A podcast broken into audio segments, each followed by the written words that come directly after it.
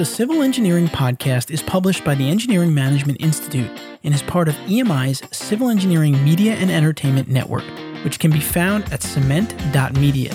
That's cement, C E M E N T dot media.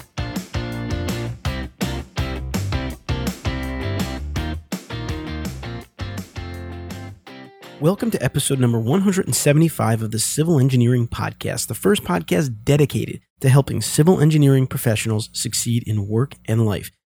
In this episode, which is part of our Civil Engineering Entrepreneur series, I will be talking to Pete Atherton, president and founder of Actions Prove LLC and author of Reversing Burnout, about the recently released Future of Work in Engineering and Architecture 2021 report.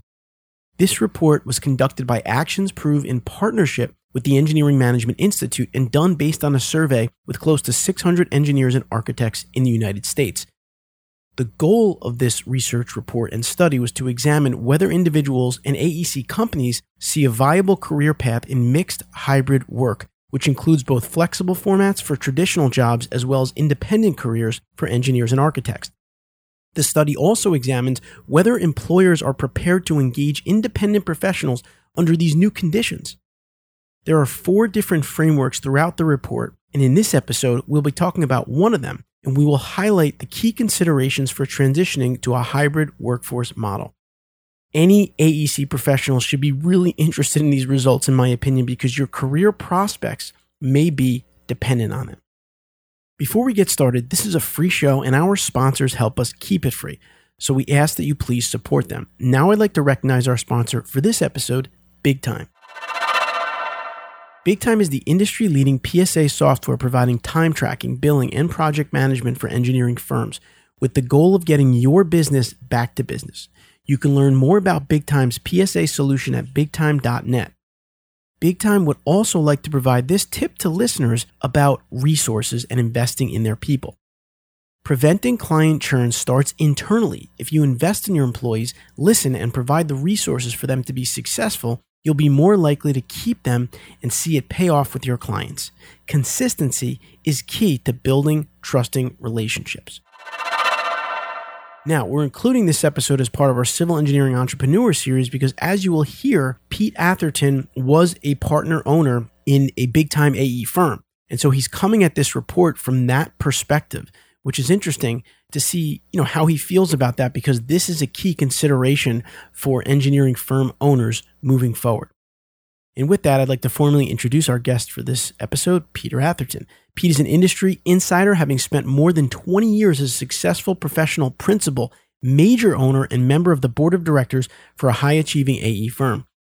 Pete is now the president and founder of Actions Prove LLC, which you can find at actionsprove.com, author of Reverse Burnout How to Immediately Engage Top Talent and Grow, a blueprint for professionals and business owners, and the creator of The Impact Process. Pete works with AE firms to grow and advance their success through strategic planning, executive coaching, employee engagement, and corporate impact design. You can connect with Pete at pete at actionsprove.com. Also, I just want to kind of let everybody know here that this episode is also being simultaneously cast across Peter's podcast as well as the Civil Engineering podcast here. So I'm excited about this partnership. So, with that, let's dive into our civil engineering conversation of the week with Peter Atherton. Civil Engineering Podcast. Civil Engineering Podcast. Pete, welcome to the Civil Engineering Podcast. I'm excited to be part of this joint episode and to talk about this report that's been in the making for several months now after a pretty expansive survey that we designed with a specialty research and data analytics firm toward the tail end of 2020 to really capture how we were both seeing work in the AEC industry changing in real time right before our eyes from different perspectives, which is what we're going to get into here today. Now, before we do that, I think it would make sense for both of us to kind of introduce ourselves, of course, because we we're going to be in front of each other's audiences. So, Pete, why don't you start? Give us a little bit of a background on your career. I'm just a handful of years removed from having lived the day to day pressures and realities of senior principals and firm owners. But I had um, grown up professionally in the industry as a consultant and practitioner through all the stages of being a staff engineer, project engineer, project manager, team leader, before becoming a principal and major firm owner, which I was for most of the first part of my 24 years of practice. I also had the experience at the beginning of my career for being at a large, well known engineering firm, and Eddy, before transitioning to a much smaller firm at the time and in that process, over a 15 year period, we grew that firm from 60 people in one office to well over 200 people spread across nine offices in multiple regions. I know firsthand, I've seen, I've experienced a lot of these talent challenges related to growth and success. One of the top issues that many firms are continuing um, to face, and even more so today, which I see now in my new day to day, which is uh, for the last four to five years, really doing management consulting for AEC firms, focusing mostly in strategic planning and growth consulting, as well as leadership and management development. My background isn't terribly dissimilar from Peter's in that I practiced as an engineer. I practiced in civil engineering. I did a lot of land development work in New York State in a lot of the areas where farmland was being transitioned into residential developments, had a lot of opportunity to work on some interesting projects there. But for me, what I realized in my career was that if you want to be successful as an engineer in terms of becoming an executive leader in a company, you really need a combination of skills, not just your technical skills. You need some people interaction skills, some project management skills on top of your technical knowledge and background. I developed my skills. I had some success in my firm, and my firm actually asked me if I would conduct internal trainings on helping other professionals develop those skill sets. And in doing that, number one, I found really what my, my real passion was. But secondly, we started seeing some great results in the firm. So I ultimately decided to leave my civil engineering career behind and started what today is the Engineering Management Institute back around 2009. And I've kind of been traveling around the country ever since, conducting trainings to help engineering professionals essentially become better managers and leaders by developing these people and project management skills. We've also developed a big array of different content channels that are complementary and that are out there and available for engineering professionals like this one, of course. And so I continue to do that on a regular basis. And of course, today's topic is going to be to talk about the report that we recently published, Future of Work in Engineering and Architecture 2021 report. Peter, first things first, a lot of our clients and listeners have kind of asked us how we came together and why we partnered up on this study. I mean, so listeners know, I mean, we met a few years ago live in person at a conference. And, you know, I realized at the time that we just had a lot in common with how we saw the industry, how we saw the industry evolving. We approached the industry and accessed the industry from different points, but they were very complementary. I really love the idea of, of collaboration and building on you know different areas of interest and expertise in order to solve bigger problems um, serve more people, and just have an overall abundance mentality. And so, in working with you, and working with others in the industry, I just think it's a way that we can get together and just serve more. And so, uh, to me, it's been a natural fit ever since we've met, looking for the opportunity to collaborate. I mean, that from my perspective. And I agree with that sentiment. And really, when you take a look at this report, and we'll give you some information where you can download it, but essentially, a lot of it looks around remote work and you know independent contractors in the world of the AE world and you know freelancers and you know you may have heard of this gig economy. Peter and I serve AEC firms mostly as our clients. You know, Peter doing the management consulting, strategic planning. We're doing a lot of corporate training on people management, project management, but also like our training programs are focused on helping with recruiting and retention and so, really, for us to be able to best serve our clients and our listeners and our subscribers, we need to take a look at where this work is going in the future. We all know that everyone was working remote the last year and a half. How many people are going back? How many aren't? Who wants to go back? Who doesn't? We felt like this was information that our clients needed to have to be able to chart their success moving forward. And the other thing about this, too, that is interesting is that we're coming at this from different perspectives, which was helpful for us throughout this study we both have backgrounds as engineers. You know, I was doing a lot of the design work, a lot of working on teams. Peter had the chance to really be an owner in a firm and deal with all those ownership issues, as he mentioned before. He's also been doing the strategic planning. So we just feel like kind of that overlay of having the different perspectives can really help in terms of, again, helping our clients, helping AE professionals out there chart their careers going forward. And the report is, is pretty comprehensive, and you can find the report at Future of Work in AEC.com. That's Future of Work in AEC.com. You can go right to that page and download it.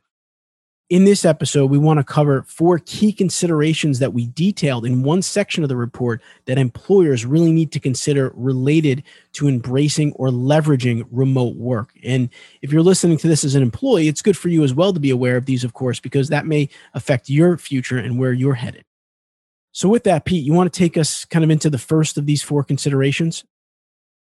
And to emphasize your point, I mean, it's all connected. I mean, firm success is tied to individual success, is tied to team success, is tied to client success. It is all related. So the more we understand each other's worlds, the more we're going to be part of successful ecosystems, which again is a major transition to think of things in terms of network and ecosystems that I think our industry and our society is moving towards. The first element, when this prescription for change, so to speak, is to ensure that our employer culture is open to change. And it seems pretty basic. Make sure our employer culture is open to change. First of all, first observation, we've experienced a lot of change, a ton of change, especially over the last year um, with COVID. But in many ways, that change was forced change, right? I mean, as we detailed in the report, companies were forced to test at scale. You know, what are the, the mechanisms for remote work? What are some of the rewards for that? What are some of the pain points with it in engineering and architecture? Would it have happened without a pandemic? I'm not sure. The question moving forward for organizations, leadership teams, and teams in general is are we going to revert back, kind of revert back to the norm, or are we going to continue to evolve? And I'll say from my perspective in the industry and working with firms now is I'm not sure you can have a healthy culture and certainly not one poised for success if you're not open to change. So I'll say that, you know, right at the start. We've got to be able to change. One other kind of big picture point I'll make here because there is so much emphasis today on culture, and rightfully so. And I do a lot of work with firms on culture and culture design. And I just want to state that it is a core leadership function along with business strategy, diversity, innovation, and sustainability. All that has to be driven by the top and modeled by the top. And just to, you know, kind of put a point on culture, because again, you know, people think it's a little bit more amorphous than it actually is. Culture is just, it's directly tied to behaviors, specifically behaviors that are rewarded, incentivized, or allowed to occur. And more than ever, culture is tied to a firm's ability to attract and retain talent if you want a healthier culture, a more positive culture, we just have to think about the behaviors that we want at all levels in the organization. As it relates to our subject matter, you know, the pandemic forced change, remote work.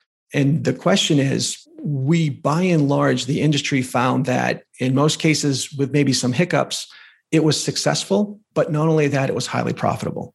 Remote work proved that it works.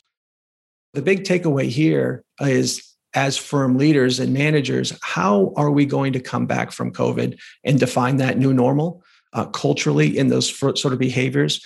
And it's going to be important in our talent attraction and retention, which again is the focus of the report. And, and one other point I'll make, big picture, and we did reference this in the report too, is there was a recent Microsoft and LinkedIn study, the, the workplace trends report. And in that, they cited worldwide and across industries that 41% of employees were considering leaving their, their current employers. But about half, 46% of those said it was because now they know they can do their work remotely.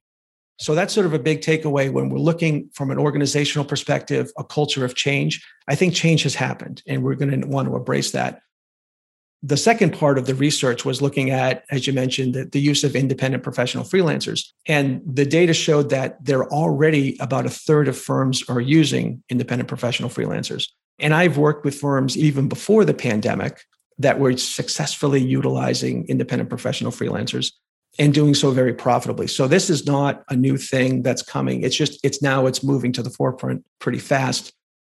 One other element we have in the report that we presented, it found that of firms that were not using independent professional freelancers right now, 40% of those thought that their culture would be negatively impacted with the use of independent professional freelancers. I found that from my perspective, you know, pretty interesting. And I could see as COVID was evolving, really starting out and continuing to evolve, it was those existing relationships that people had uh, that made remote work very successful to start with. I knew you really well, Anthony. And so we were doing work together. We could be remote because we had this pre existing relationship. And so I could see maybe where it's like, well, if I don't know the people, maybe I, I can't work as well remote with them. So the case, I get that. However, as the pandemic unfolded, there are many firms, many firms that I'm directly connected with that hired during the pandemic. They hired people they never met live. They hired people who were in different regions that they never would have done without the pandemic, but they were able to now hire somebody in most cases as a traditional employee, but they still didn't meet them and they were living somewhere else. And so they weren't going to commute back into the office at, at any frequent basis anyway, post pandemic, but they were open to that. Firms were doing that also pre pandemic. I mean, there's firms that have set up their business model based on remote workers um, coming in once a month or once a quarter. In the report, too, again, the kind of the simple idea you should be open to change culturally. We did dive in with some of our questions with what are some of the barriers that firms and leaders see as it relates to hiring independent professional freelancers? And so some of those barriers that were identified you know why doesn't your firm or what are their concerns with hiring these independents? There was one you know element that was well we prefer long-term hires. 67% of people who don't use professional freelancers said well, we like the long-term hires 40% said that they don't want to invest in onboarding or training professional freelancers. And then 35 said they're just unwilling to do that.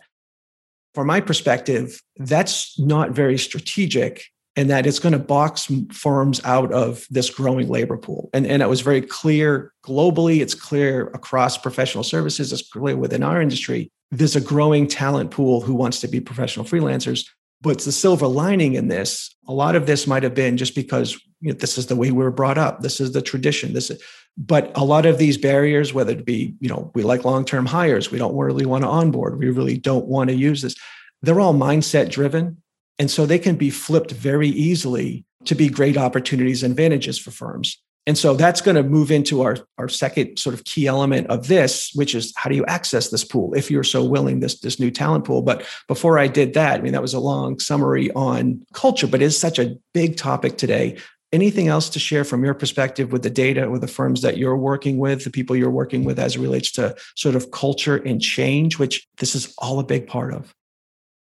Culture is everything today. I mean, you said it, and I don't think that that's overstating anything at all. I mean, it's a very important part of what we're doing in, with complex projects and, and remote teams or hybrid teams. Like the culture is really important, and we'll talk about that in a few more minutes here. But just think that in the world we live in today, to say something like we're not going to look at independent professionals or remote professionals because of culture is just too easy of a path. Like, you know, that's just giving up on it way too easy, in my opinion. There's so many opportunities that are available if you can work hard at developing a culture that includes hybrid workers, remote workers, independent freelancers, right?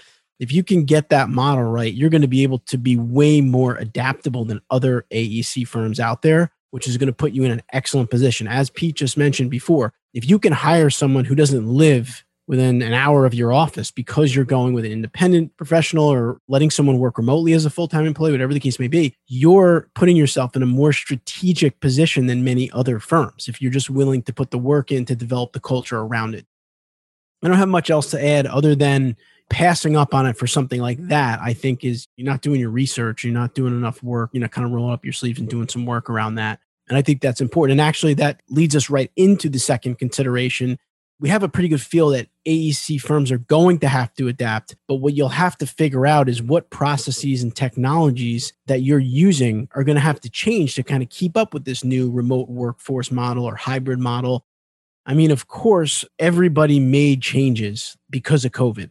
Companies were already forced to kind of go through these processes and make sure that people could work remotely. And that's a good thing because that means you're ahead of the game in terms of this consideration specifically. You still have to think through it think through a hybrid model. Think through how's it going to work if we have some people in the office some people not in the office some people in the northeastern united states some people on the west coast right? You're going to really have to continue to think through those things and update your technology uh, make sure your it systems are in place for security purposes and other reasons. Again we believe that there's a lot of upside if a company decides to do that but that's really the second key consideration and it's and, and like i said this becomes easier because of what we experienced the last 18 months because people did a lot of work getting their infrastructures to a place where everybody, 100% of their company could be remote if they needed to, which puts probably your firm already ahead of the curve on this. But those are my thoughts on that second consideration, Pete. That was about the some of the platforms and the access to this right? I mean there's self-imposed barriers if you don't want to access it but we did talk about the fact that there are platforms too that are out there. And so you know think of, of uber for our aec industry like a, a platform like that coming in they're growing in different verticals professional verticals. And so you know the question is once you're open to it there are ways to do that and they're growing. And and the idea is that if you're going to put in the work to do this, you don't want an ad hoc strategy. I mean, that was how some of these, you know, it's a great idea, but if you don't really put a strategy behind it, it's just sort of an ad hoc use of the independent professional freelancer, or it's an ad hoc, okay, we'll be remote now. And if you do that this week, but how do you set up remote work so it's successful over the course of a year, over the course of a project? And not ad hoc. How do you use independent professional freelancers? Not because you're in a pinch, but because you really see this as a marketplace advantage moving forward and we'll talk about some of those advantages but it's really it's creating a talent ecosystem and a success structure for remote and or remote and hybrid. What we cite in the report is and i'll read it for you right now since 2009 the number of platforms for companies to hire highly skilled independent professionals has jumped fourfold from 80 to 330 and 90% of talent leaders surveyed by the Harvard Business Review say these platforms will be core to their ability to compete in the future. So again, this is happening. It's not a question as to whether or not people are hiring more online, hiring independent freelancers. The question is, how keyed into it will you be? And as Pete said, a, a word that we use quite a bit in the report there, or a phrase talent ecosystems, right? You're thinking about your entire ecosystem and how you're going to be filling it, where you're going to be filling it from, and how these different outlets can help you. And one of the other last things I'll mention on this point before we go to the next one is it will be critical to document carefully what level of access and integration freelance professionals will have at your company if you go that route, of course right? Because you're going to have, you know, people maybe that need different access to different files. And again, that's another component of this second consideration, which is thinking through your technology, how it's structured, who has access to what. In my opinion, not something that's enough to say, ah, you know, it's too risky, let's skip it. From what we're hearing in some of the research and the studies that we've cited throughout this report, there the upside is really really big in this field in terms of you know the remote work the freelancers that it's definitely worth looking into so all right, Pete, what's the third one here? What's the third consideration? The third one is uh, expand training and development to accommodate and empower these mixed hybrid teams. And like, no matter how you access the talent, if you can find this talent, like, how are we going to train and develop them? And, th- and this is going to tie into some of the tools in the onboarding that you mentioned. But one note, I mean, just again, big picture, how we succeeded with teams pre COVID is going to be very different than how we succeeded with teams during, and certainly how we'll succeed with teams post, because the fully traditional, mostly collated on site, co located on site team is just not going to be commonplace. It, it's going to be more common to have and to do something different. And so you mentioned about this, and we've talked about this quite a bit you know leadership development and project management programs the training they have needed a major overhaul for a long time. With remote work that was really brought more into the forefront with we need to invest in overall we talked about this in the report better overall management better communication better people skills which i know that's been a, a source of, of people coming to you over the course of the last year really that the people skills training which is essential anyway but even more so now but these are investments that have desperately been desired by both leaders and managers that are now being funded. We talked about this early in the pandemic when we started talking about things. It's sort of like the major aha, like as it relates to training and development in some of these programs that you know what the technology the training development the processes and systems and the mindset that is going to make us effective with traditional employees but with a remote or a remote hybrid workforce are the same technologies training processes and systems and mindsets that will allow us to succeed with professional independent freelancers. Whether we're going to choose to utilize professional freelancers on a large scale, small scale, or just sort of ease into them over time, that we need to redesign our work and our workflow systems anyway. And that's ongoing with many firms to allow more time for actual work, provide not only better training and development, but to do that faster and to allow firms to scale better. And so all of that stuff is happening. And so when we think about expanding training and development, again, this is a win win. Things that we should be doing anyway right now because we have blended traditional workforce in many cases But that opens the door and now creates that platform for you to also say, not only do we have a blended traditional workforce, we have a mixed hybrid workforce. And so I think all of those considerations are looped in together. And so from a strategy perspective, it's a two for one. It's a win-win. You're right. We've been getting just a lot of requests for people skills and PM training here at EMI. And what I could say, kind of to what Peter's said there in the last few minutes, is we can conduct a people skills training or a project management training for 20 of your professionals in 20 different geographic locations just as successfully if all 20 of them were in the same room with us, with our instructors.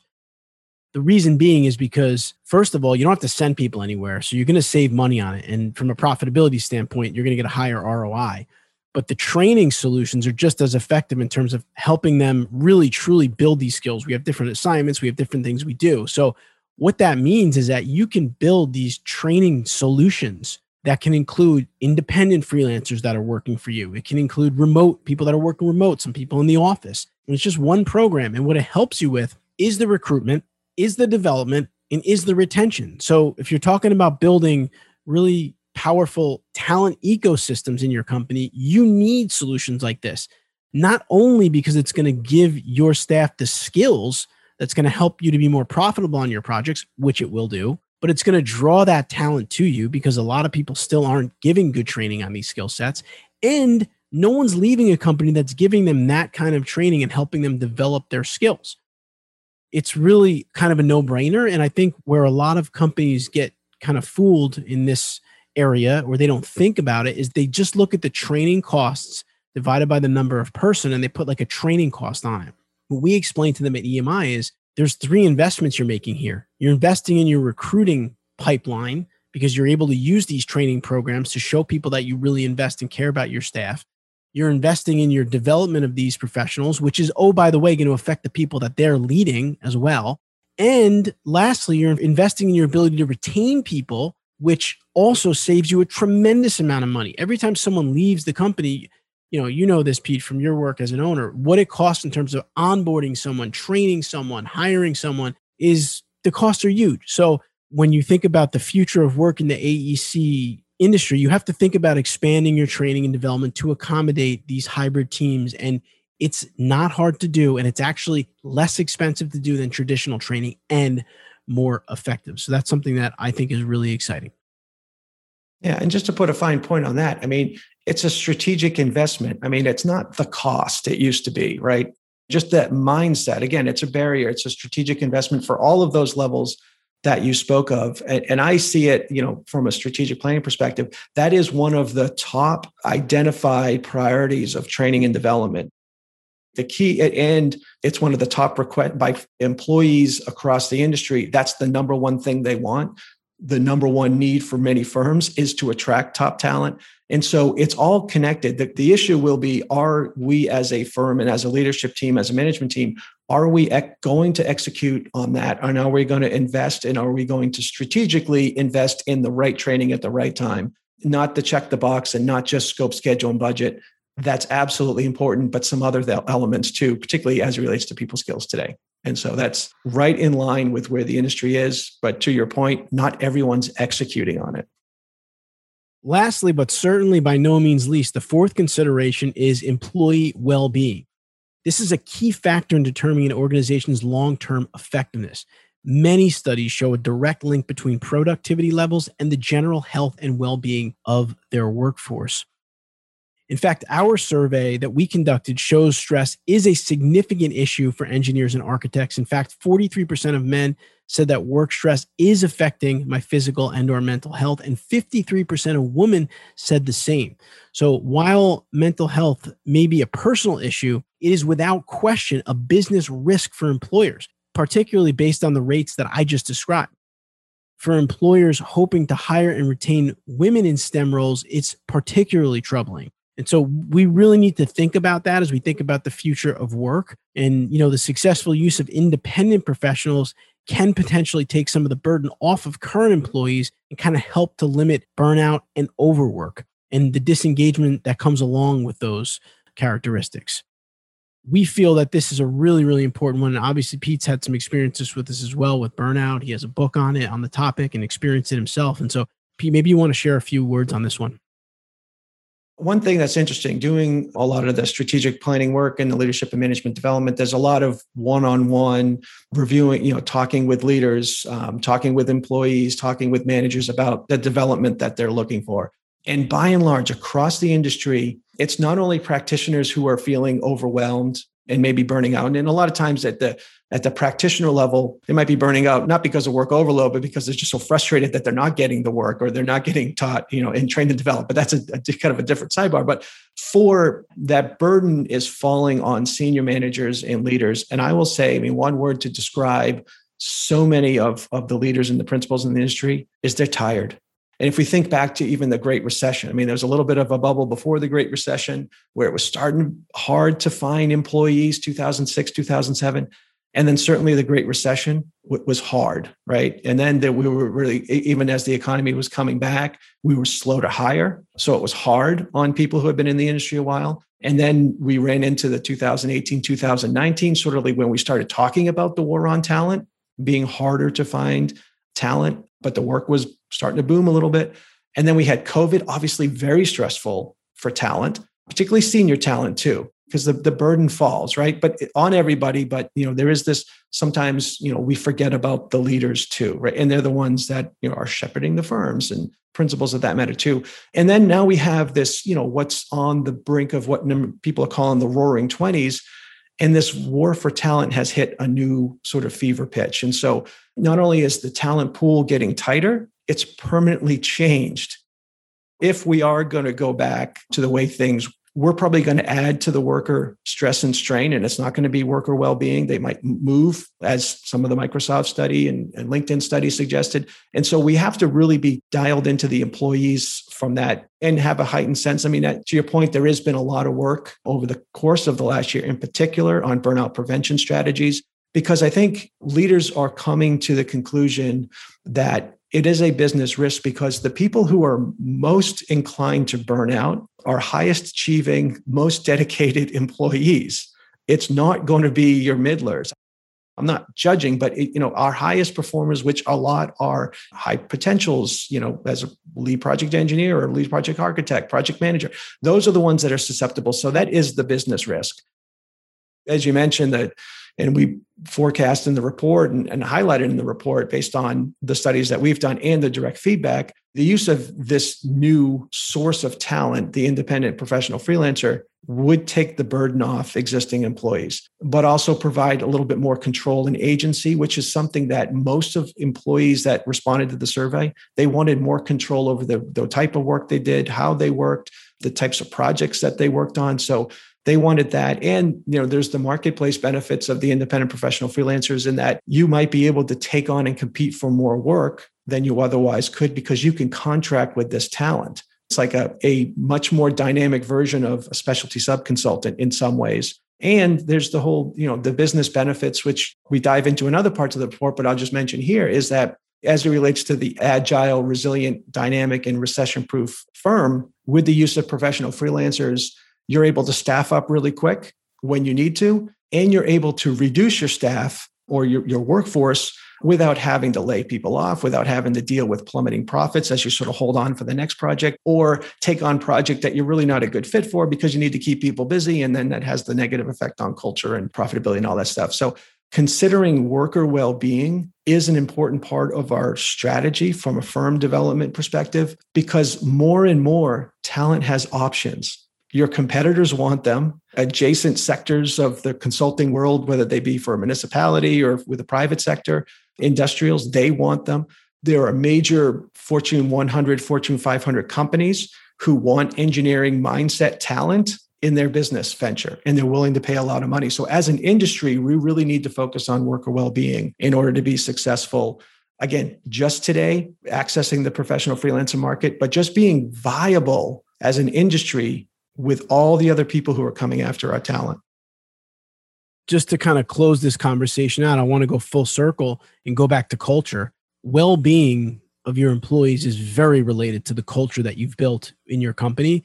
In fact, I'm reading a very interesting book right now by Cal Newport called A World Without Email, where he basically talks a lot about how we've created an amazing amount of distractions and we work very fragmented these days because of all the digital, you know, the instant messages, the emails, and people are getting worn out and worn down. It's the responsibility of the company to build a culture and a communication culture around avoiding that burnout due to that. And this is just one part of culture, of course. But that means if someone's an independent freelancer, they're remote working from home, they're in the office, well, they can build a culture that's inclusive of all of those people in terms of their well being. And that's something that every company needs to focus on if they're going to make it. Otherwise, you're just going to have people burning out. And like Peter said, it's going to be the high potential engineering professionals that burn out, not like, you know, the newer professionals, the recent graduates, or someone who's not performing. It's going to be the people that a lot of your business is hinging on. And that's why you need to take the time and take the effort to do that really that culture maybe is that building block that you're going to end up building everything around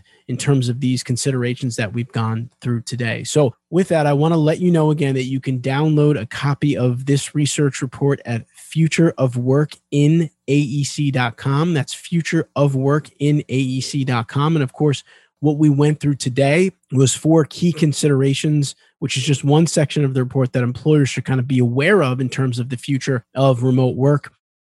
The first one was to ensure your employer culture is open to change. Second one, examine what processes and technologies will need to change or adapt to meet the future of talent sourcing. The third one, expand training and development to accommodate and empower hybrid teams and distributed workforces. And as we said last, but certainly not least, consider worker well being as an important part of your long term talent strategy. So, Pete, I'm glad we did this episode together. Thanks for joining me. And I'm glad we were able to go back and forth and share some thoughts. And I hope that this will really be helpful to our listeners. Yeah, I think it's great. I'm real proud of the work in the report. Our partners, we had a number of distribution partners with the survey.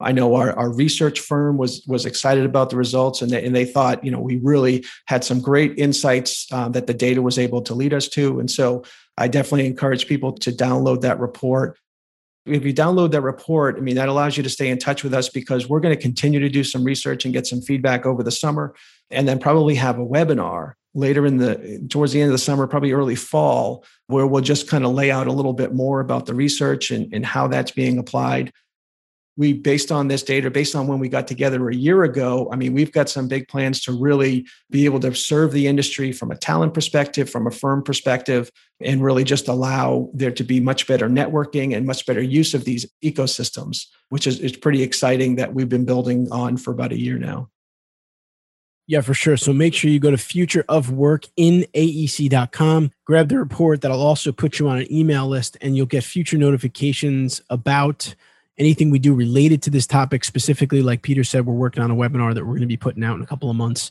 where not only will you be able to see some more of the research and data but you'll be able to ask questions engage with us and other like-minded individuals interested in this topic in the aec world. Thanks so much for joining us here today. Civil engineering podcast. Civil engineering podcast I hope you enjoyed this episode of my conversation with Peter Atherton. This is a really important topic right now in the AEC world. We all know that many professionals don't want to go back full time in the office after what we've gone through here in the last year and a half. However, there are many benefits to both professionals and firms if they don't. For firm, for example, as we talked about, being able to hire people in a geographic location that normally they wouldn't have been able to hire from, right? Kind of increasing that talent pool.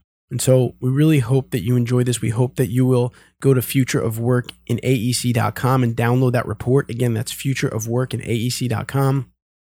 The report is laid out again in frameworks, make it really easy to read through and digest. Kind of equip yourself with some knowledge on this important topic moving forward. I also want to mention we are running our engineering management accelerator core skill development courses ongoing. We've had a lot of a lot of interest in them.